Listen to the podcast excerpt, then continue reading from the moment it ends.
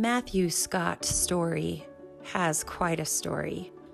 Like Alma the Younger in the Book of Mormon, God had a plan for him all along and included waypoints along his path which guided him to his eventual happy ever after. As you listen, you might notice the following tender mercies a friend in jail, a full body brace, and a Bible beside a bed. There are some elements of hard times here to be aware of, but just know that Matthew's story is living proof that there truly is opposition in all things. Speaking of opposition, please understand that Matthew is a native Louisianan who was briefly visiting southern Utah, and so you may hear some evidence of a battle with allergies. And of course, there is a little emotion expressed as well. It was an absolute pleasure to learn of his life and the joy he has found through Jesus Christ. This is Converted, a podcast which highlights stories of those who have come into the fold of Christ's restored church. The views expressed in this program are those of the guests and host and do not represent official church statements. My name is Tiffany Unsworth, and I'm so grateful you would consider listening to another great story of one of my friends in the faith.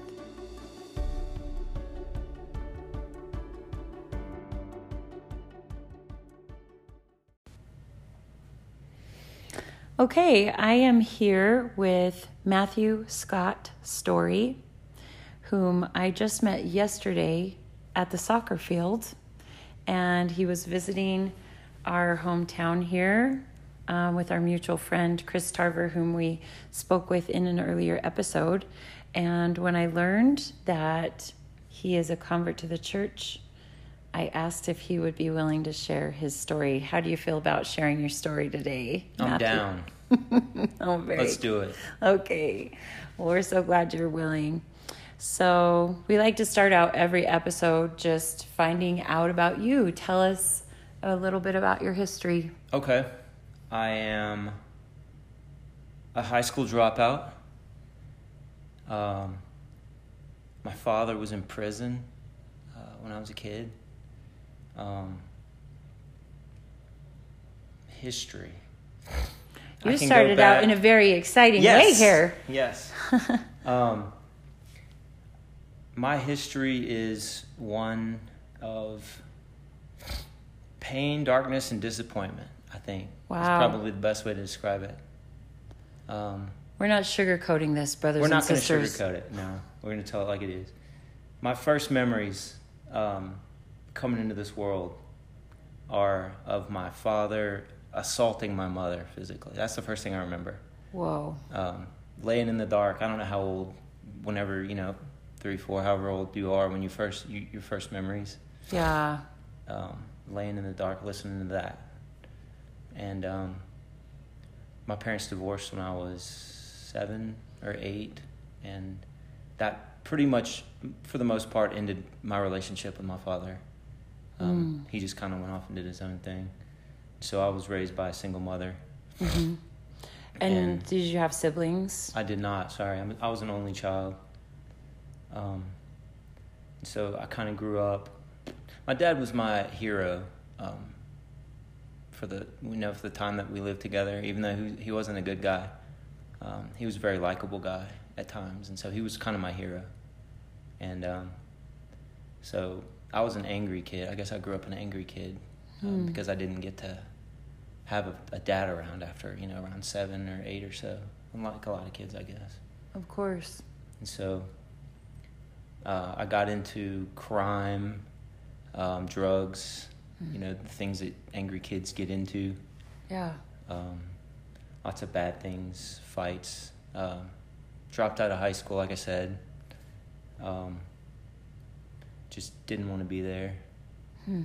Would rather I was I was more comfortable, you know, doing drugs and hanging out and fighting, and I just. Um, trying to think history. Mm. That pretty much covers who I was. I mean, I, I wasn't a very complicated person, pretty simple. Get high, uh, get in trouble, um, and don't go to school were the mottos that I kind of lived by. Wow. And how old were you when you dropped out? Um, well, the last grade I completed in high school was the ninth grade, um, but I didn't. I kind of floundered around. My mom made me go to a boarding school for a while. I got kicked out of there. I had to come back to uh, the public school where I was going, but prior to that, and I got expelled from there. I think around 17, I finally everyone was done with me. I was done with them. You'd been through all of the possible channels. Yeah. I had been done with them for a long time, but uh, it wasn't that easy. You couldn't just get out. So finally, at 17, they're like, okay, you know, we're done with you. They let me out. So hmm. I dropped out with my ninth grade education in my back pocket, ready to take on the world. Hmm. So yeah, I got um, I dropped out of high school, seventeen. Um, I got I'd been arrested several times, um, more than I can remember, but the last the last one, the, the one that really stands out was I got um, arrested for growing marijuana, which was a big deal back in the '90s in Louisiana. Hmm. Um, so I, I went to uh, I went to jail, and um, I didn't get bailed out because everybody was pretty much done with me at that point. So I, when you go to jail, you stay in the front until you're processed. It takes a few days, and then if you don't get bailed out, you go into the back with all the the people waiting for trial and, and this, that, and the other. So, for some reason, I got put in the wing where the murderers and the rapists wow. lived. There's a lot of different places in jail. Sure. Um, you, there's the guys that were there for drunk driving or tax evasion, tax evasion, and speeding tickets, and then there's where I went. Um, Heavy stuff. Yeah, I went. I, I walked in, and first thing I saw was a friend of mine who was in there for murder. Really? Yeah. You knew this friend I from. Knew, he wasn't a great friend, but we had been friends mm-hmm. in school and after school. Uh, after we both quit school, we knew each other, and he was there for murder. Kind of a famous case back then in Louisiana, and uh, so he kind of took me under his wing and showed me the ropes, showed me who to fight, when to fight, you know, all that stuff and how to survive. So, um, that's that's kind of when I started to question my life choices. Hmm. At up until that point, I kind of saw myself as an outlaw, and that's kind of how I was going to live, and just kind of do what I wanted to do when I wanted to do it. And then, um, once I got locked in a cage with rapists and murderers, I realized that um, maybe this is not the life I want to live. Mm-hmm. this is not the place for me because I felt really out of place. Yeah. Um, in some ways, are you grateful for your prison time in that way? Did it? I did never actually go to prison, luckily. Um, but I'm grateful that I got to go there because it took something really heavy for someone like me to consider my life choices. Um, obviously people have been telling me to change my ways and this will happen or that'll happen but some people have to experience it. Yeah. And so yeah i got i got to experience the the um, consequences of my lifestyle. A lot of this honestly you never would have chosen if you had had a different kind of upbringing but because right. of the atmosphere you were raised in. It, it was, was, just pure anger mm. and jealousy for what other people had that I didn't have. And um, but anyway, looking back on it, at the time I didn't know it, but there were several instances um, looking back where I was protected or I was the hand of God uh, was there in in some times where maybe I shouldn't. Like I've I was in I've I've had a gun pointed at me. I've been pistol whipped. I've mm. I was in a bad, really bad car accident where someone died, um, and I wasn't seatbelted. I didn't have a seatbelt on. Mm. and shouldn't have survived. And so, I, as dark as those times were for me, after the fact, I look back and I can see the hand of God preserving me Wow. That's powerful stuff. for a future time. Mhm. Obviously, I wasn't ready then, Mm-hmm. but I was being protected in a strange way. Hmm. That's an Um, awesome witness. Like my dad leaving. That was the hand of God.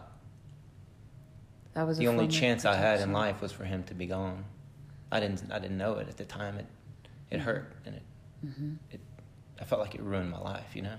Right. But it was the only thing that saved it. Wow. Um, walking in there and immediately seeing a friend in prison, in jail. Um, not a good guy, but was really good to me. Mm-hmm. Got me through that. Without any, you know, a lot of bad things could have happened. A lot of bad things almost happened when I was in there. Mm-hmm. But he was there. Interesting. Um, So where did you go from there? You got out. I got out. Um, I talked my mom into uh, putting up her house to get me out. Wow. And um, um, so I pulled, I tugged on her heartstrings and, and finally got her to help me get out of there and just to wait for trial, you know? Mm-hmm. So I didn't have to wait in there. And then um, it went away. The whole thing went away. I was guilty. I was guilty of sin for what I was there for. But the case got dropped. Really. They sent the stuff to get tested. It was too young. It didn't come back. It didn't. It didn't have the THC THC. yet, so the whole case got dropped. I was in the process of pleading guilty to the Mhm. charge. Mhm. They stopped the proceedings. There's a little recess while they talked, whispering. it came back. It's your lucky day. We're dropping the case. Wow. So I was looking at 15 years. Really, that's what it would have been. Yeah, roughly, give or take. Because I had such a history, there was no there was no leeway. Right. Um, I'd already used up all the goodwill of the of the The police, system. court, the system. Yeah. So it got dropped. Um, So that's another mercy you can look back on oh, absolutely. and say, I was given another I wouldn't be. There's no way I'd be here. I, there's no way. if you'd had those years. Those years to harden up, Mhm. to make those associations that you make in prison. Uh huh. Uh, that don't believe missionaries go to prison to teach, Yes. to baptize. Do they? Uh, well, they have, yeah, they have service missionaries who go in and Do they? people who go and teach. That's cool. Uh huh. I think a lot of conversion actually does happen in prison. That's cool. Uh huh. I didn't know that. But, But as far as baptisms, I guess I don't who know. knows? I don't know that. That's a good question. So so I left there determined to go down any other path um, because I'd seen where the, my path led, but I just couldn't. I, it was everything was too baked in at that point. I was eighteen or nine, eh, about eighteen, and I tried to change. I just couldn't because of substances. Um, so I just kind of fell back into the same the same stuff. Um, it's just kind of who I was. Well, I was curious. Those addictions are strong. So, yeah, how did you eventually find your way out of that? Yeah, it. The next great mercy, Mercy. Um, was I was headed with a friend to um, go to a practice for a sport, and we were driving, and I wasn't seat. I didn't have my seatbelt on, Uh-huh. and we're just driving along, and he's he's driving in the passenger seat, and going maybe I don't know 60, 65 down a major highway in Baton Rouge, and a drunk driver pulls out right in front of us as we're passing under a green light, and um, we hit him broadside and killed him instantly. Um, I don't know exactly what happened other than I hit the windshield. I got turned around in the car, in the truck, and I woke up in the hospital um, with a bad, badly broken back, um, a pretty bad concussion. I was out for a while, apparently, and um, they they told me we're not sure if you're gonna walk again. I'm like, what are you talking about? You about bone chips? Your one of your uh, vertebrae kind of like exploded, and there's bone chips, and you you've um, you've got some paralysis in one of your legs, and we don't know what's going to happen with these bone chips, but we're just mm. not sure if you're going to be able to ever walk again. Wow. Um, so that was heavy. Um, being there when someone died was heavy for me. Um, and you're about 18? Yeah, I'm 18 at this point. And I'm in a hospital and I can't move. I'm strapped to the bed. And, uh, I'm starting to think about some deep things. Um, like, what, what happens if I don't ever walk again? And I've never thought about death, but now we've just killed the person. It wasn't our fault, but I'm starting to think about things I've never thought about before because at 18, you're invincible. Of course. Me more than most because I've done all these crazy things and I've survived in one piece, and all of a sudden, I don't know. I don't know if I'm going to walk again. Mm. I don't know. Mm. I don't know how this is going to go. I'm not, it's all out of my control now. And I walked out seven days later. I walked out of the hospital. Hmm. Um, and so I went home. They put a body brace on me from my neck to my um, pelvis and down one of my legs. And it seemed like it felt like life was over. I had to sell my. I had a hot rod car I was really proud of. I had to sell it because I couldn't. I lost my job. I couldn't work. I was at home all the time doing nothing mm-hmm. because I'm not. I'm not really allowed to do anything. And um, while I'm there, I'm watching the O.J. Simpson trial. Okay. That's how bad life was. All I had to do all day was sit around and watch the O.J. Simpson trial. And it was on pretty much 24 7. It so. was. yeah. I'm there, stuck, bored out of my mind. And then there's a knock at the door. What? Who's here? Who is here? Missionaries. Surprise, surprise. And you cannot move anywhere. Missionaries. So... What in the world? Why are missionaries here? I don't want to talk to them. but I've got nothing to do and I'm bored, so I'm going to let mm-hmm. them in just to kill time. There you go. So something other than OJ. Something other than OJ, thank goodness. So they um, missionaries from the Church of Jesus Christ of Latter Day Saints. I didn't even know what that was. Um, they came in, and uh, it was awkward because they were to me they were really awkward. We're all the same age, right? Sure. I am at this point 19 and they're about 19 and I mean we could not be any more different. Your backgrounds were stark. Stark. In contrast. Yes. It was odd. I'd never met anyone like these kids. Really? Never. Hmm. South Louisiana. These guys were from Utah. um, a little bit culture. I mean, everything that could be different was different. But anyway, they came in um, mainly because I was bored.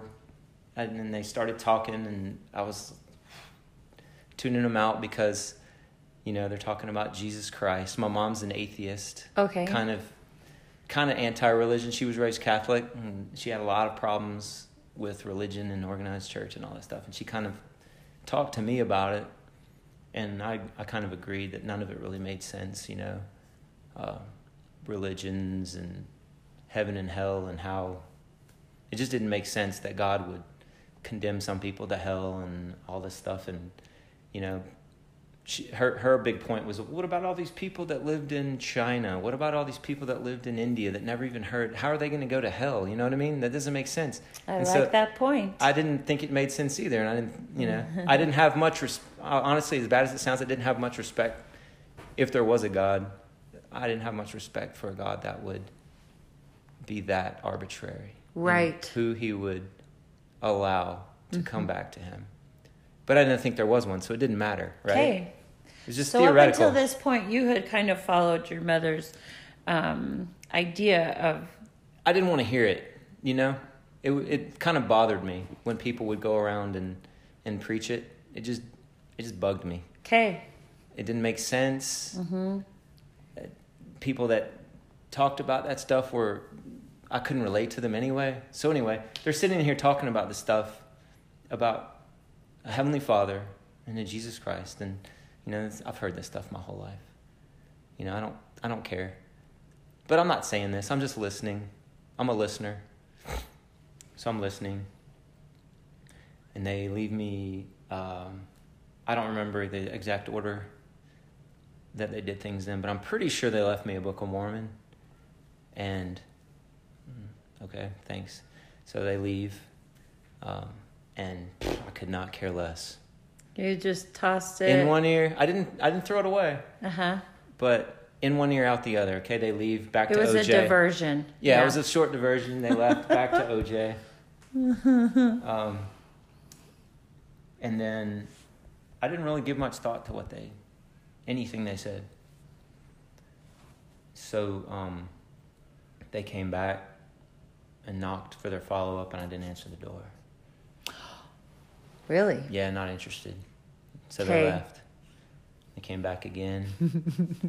I think I opened the door that time. They came back in, same thing. They talked, I listened, they left. I forgot it. Went back to OJ. I always had OJ to fall back on. um, they they came back and I didn't open the door. Came back again. I don't know how many times I had to come back, but finally I let him in for the third time. Okay. Um, the third discussion. I don't know if they. I know they don't because I won't spoil the story. But it was the third discussion. they came in. I sat down. They started talking. I started listening. And then something happened. Um, the third discussion in 1995 was where did we come from before we were born? Why are we here? Where are we going when we, when we die? Like, what's God's plan? What's His purpose? And um, they, they taught me that day that I lived with God before I came to earth. Uh, they taught me that I was here. God, God sent me here. I agreed to come here, and that one of the reasons I was here to was to have a family, and that God wanted that family to, to last forever, not just until death do you part, but to last forever. And um, that if I had a family here and I followed His plan, that I would cont- my family would be able to continue on. And um, that was the that was the first thing that made my ears kind of prick up a little bit. Mm-hmm. Like, what? This is not the God I've heard about. I've never heard this before. And they taught me that God has a plan for all of his children, not just some of them. And so I got a little bit interested at this point. I felt something. Um, I want that, I think is what I felt. If that's true, I don't think it's true, but if it were true, that would be something that I would actually want. It's the first time I'd ever heard anything about God and thought, I want that. Wow. So, Sounded more heavenly to you. yeah, there was something there besides harps, clouds, and stuff that I had no interest in doing, you know. I didn't want to sing or strum a harp for eternity. Never played an instrument in my life. Don't plan on learning. he wouldn't want to listen to me sing for eternity. um, so at that point, I picked up the Book of Mormon. I read some of it, and um, I started to think about it, ponder it. Um, I I, I knelt down and said the first prayer I've ever said in my life. I remember the fear. Uh, I was so afraid to say that prayer. I don't even know why. Hmm.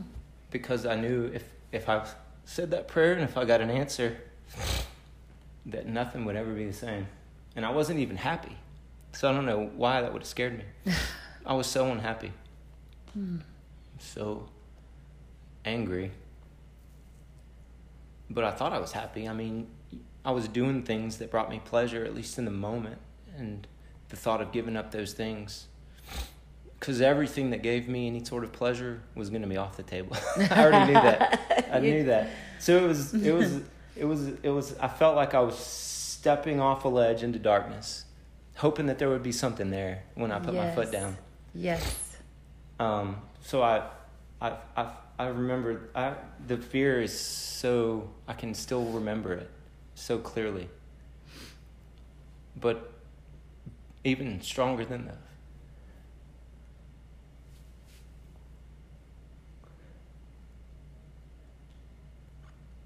Stronger than the fear was a desire to to just have something better, to be better, to, to do better.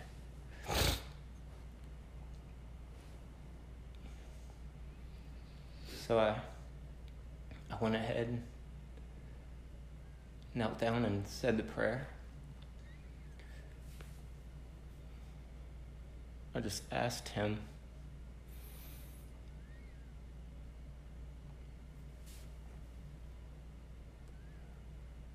Are you real?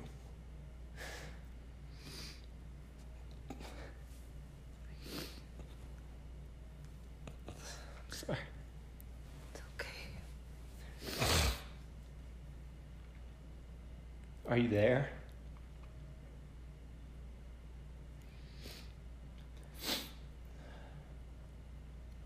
Is this is this true? What they said? Everything they've been telling me? The scariest thing I ever said was if it's true, if you let me know if it's true, I'll do anything.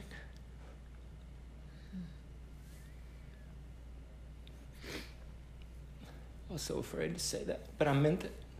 I'll do anything. If it's true, just let me know.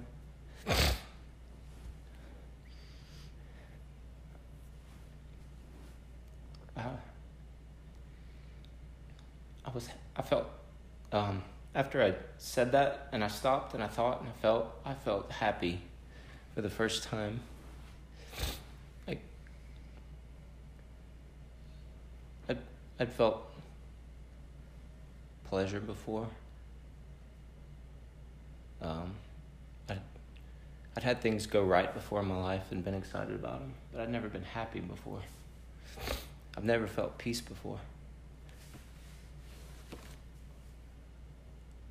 And after I asked him that, I felt happy. Something I could never I could never find on my own was just there. Mm-hmm. To me, it seemed like it just came out of thin air. Peace and happiness. That was the first day of the rest of my life. Wow. They came back and I, I let them in. I never shut them out again. Hmm. And um, I told them what happened. They were probably happier than I was. uh, Hmm. we uh, we went through the discussions. I learned the rest of what they had to teach me, and uh, very excitedly made the decision to get baptized. Um, I I remember. I remember a few things. I remember Elder. He had the coolest name of any elder or anyone. His name was Elder Boss. Elder boss. Boss, yeah. Nice. Elder Boss, he be, they switched the first couple of elders that came. They were on an exchange or whatever it's called, where you split. Mm-hmm. So those weren't my actual elders. Another miracle was Elder Boss was my elder, who was from California, not Utah. Not that Utah's a bad place, Right, right. but Elder Boss had a history, not quite a history like mine, but he had a history. And so as soon as we met, we connected. Hmm. I forgot that part of the story. Um, and we became kind of like best friends in a way. I know elders aren't supposed to be super best friends with people they're teaching, but Mm-hmm. um, I remember he told me, you know, everything feels good right now, everything's easy right now, but Satan's going to come for you, and it's gonna he's gonna come hard because he does not like the decision you're making and that you've made. So I made the decision to be baptized. Uh, I finally, the day finally came. Uh, I even got my mom to come to watch. I got baptized. At that time, you got the, the gift of the Holy Ghost right then mm-hmm. after you get baptized, same day. And whew, the baptism was cool. It was great. It was awesome. But the gift of the Holy Ghost, I could barely walk back to my seat after that. It's it's always described as like a spiritual thing, but it was so powerful. It was a physical, spiritual, emotional, everything and I was I expected my mom, you know, to be there with me. I was, something, everything is different. I couldn't explain it.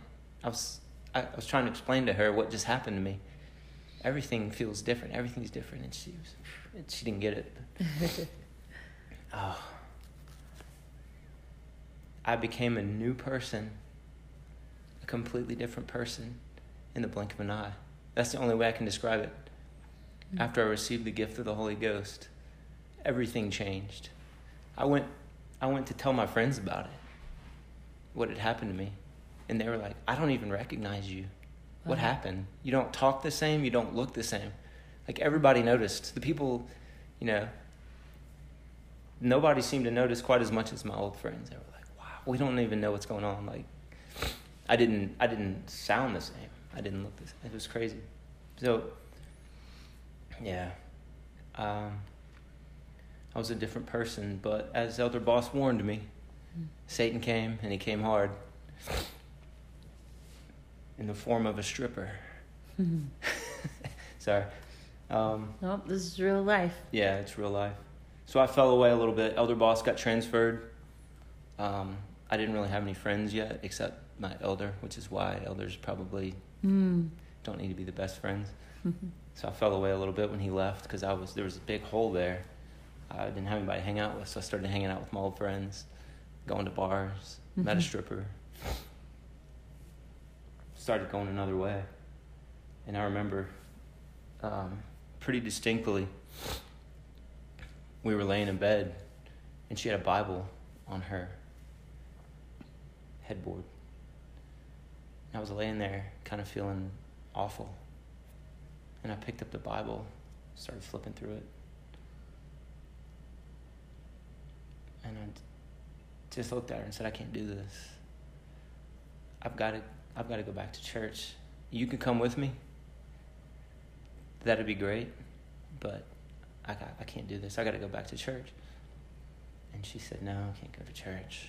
They'll judge me. They'll do this. They'll do that. It's like, no, it's not like that. It's not like those other churches. You know, the people, they, they let me in. If they let me in, they'll let anybody in. Uh, but she, she wasn't doing it. She wasn't hearing it. And when I went back, that was it. I was in both feet.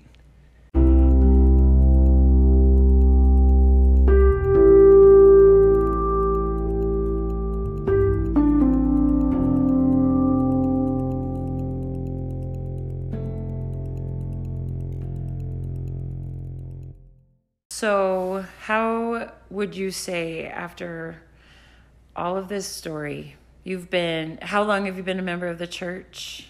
26 years and Five months. Wow, that's pretty good. April 9th, 1995. Nice. So, in those years, how do you think your life is different now than it would have been were you not to have joined the church? Okay. Um, I'm f- I'm alive and I'm free. Those are the two biggest differences. I have no doubt that I would either be dead or in jail. Um, so,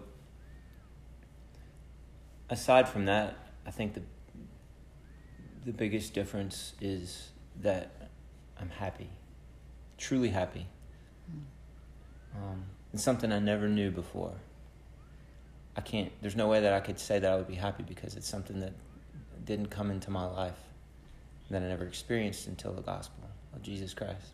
Until, until, not just the gospel, because the gospel was there in my house, but until I opened myself and faced my fears and took this, a leap of faith and said a prayer. But I didn't just say a prayer. I, in the process of saying a prayer, I inadvertently maybe turned my life over to God. You did. Maybe it was advertent. maybe I meant to. I don't know.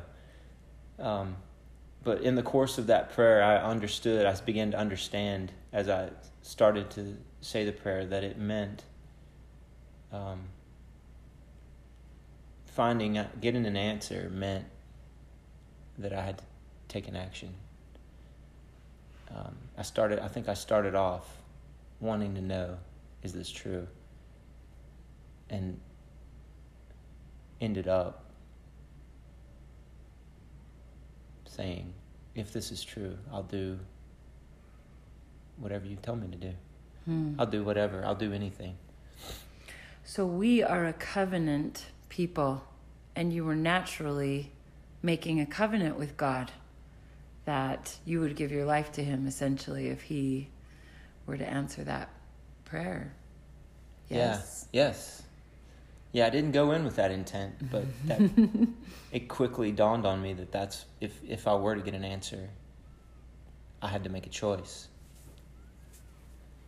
And I chose to do anything. I would do anything to know if it were true, if there was a God, if He was my Father, if He cared about me and He loved me, and He was willing to overlook um, my reign of terror and allow me to have forgiveness. Beautiful. To have a family, to be with them forever. Then I would give anything for that. And so I, I told him that. And um, yeah, so happiness um, is the biggest difference. It was a night. It was night and day. It was dark and light. It's just like a sunrise. Um, I came out of darkness, and uh, the contrast could not have been any more stark. Hmm. Um, and your life now is pretty sweet, as I understand. As you understand, you have a great family. Oh my gosh, um, yeah, I have um, a little bit more than I deserve. I guess is probably the best way to put it. Um, I've, I've um, I'm married a beautiful, talented, faithful woman um, who's way over my head. um, and together we have seven children, and they are the most beautiful people I've ever seen in my life. um, spiritually, emotionally, physically, they're just beautiful. Um, we have a farm, 60 acres. Um, we have everything we need. Mm. and like I said before, I dropped out of high school, so that's not something that you would expect. Um, make with the poor choices that I've made uh, early on, but um, when I turned my life over to Him, He He took he took the wheel, and um, I've just been blessed in so many ways, and I'm I'm so unworthy of all of it that it's hard. Sometimes it's hard to comprehend, and it's hard to accept all of these blessings, but uh, I do it humbly because um, they're not just for me. You know, He doesn't bless me or anyone for them. Hmm. We're blessed um, and expected to to spread it around and to share it and to to testify of Him and to help others find what we found. And that's that's really the thing that brings me the most joy is sharing my testimony with my children, letting them know the dirtbag that I was and how much pain I caused people, and um, just helping them become good people and letting them know that uh, our Heavenly Father and Jesus Christ, not only are they real, not only do they live, but they are so close, so close to us. Um, it doesn't really matter how we feel or what we've done or how far from them we feel. They're right there, always right there. They were right there for me always. Hmm. Through the, all those dark times, so many blessings and so many little coincidences that kept me safe and got me to that day in March of 1995 when the elders knocked on my door. Mhm. I shouldn't have been there. There's no way I should have been there. Right? It's amazing. I probably should have still been in jail, but I wasn't. and I definitely shouldn't have been home, but I was. Sulking in my body brace. Um, Sometimes we have to hit that rock bottom to find him, I think. So, my final question for you is How do you feel about Jesus Christ? how do I feel about Jesus Christ? Um, people call him the Savior. You hear that a lot, the Savior. Um, he's my Savior. I'm, I'm not talking about in the future um, because I understand He is my Savior and He will be. He'll be there to advocate for me um, when I stand before God. Um, but He's my Savior in this life. Um, I was dead. I wasn't dead yet, but I may as well have been dead. Um, everybody that knew me knew that I was either going to be locked up or dead. Hmm. Um, and he saved me. I don't know why. Uh, I didn't deserve it. I didn't earn it. No one can. Uh, but I was. It's. It feels like I was as far away as you can get, and he's. He still saved me. He's my rescuer. Hmm. Yeah. Well, I think you speak for all of us. None of us deserve what he's done for us, and there's no way we can repay him, but um, thanks be to God for the gift of his son. Amen. Thank you so much. Thank you.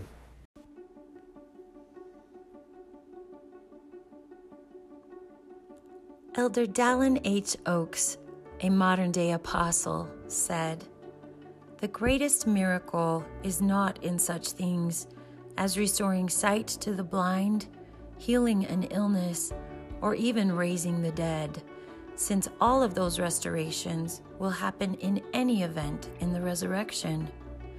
Those are miracles, but an even greater miracle is a mighty change of heart by a son or daughter of God. When I walked into the living room where our interview took place, I saw a man who looked to be a kind father and friend.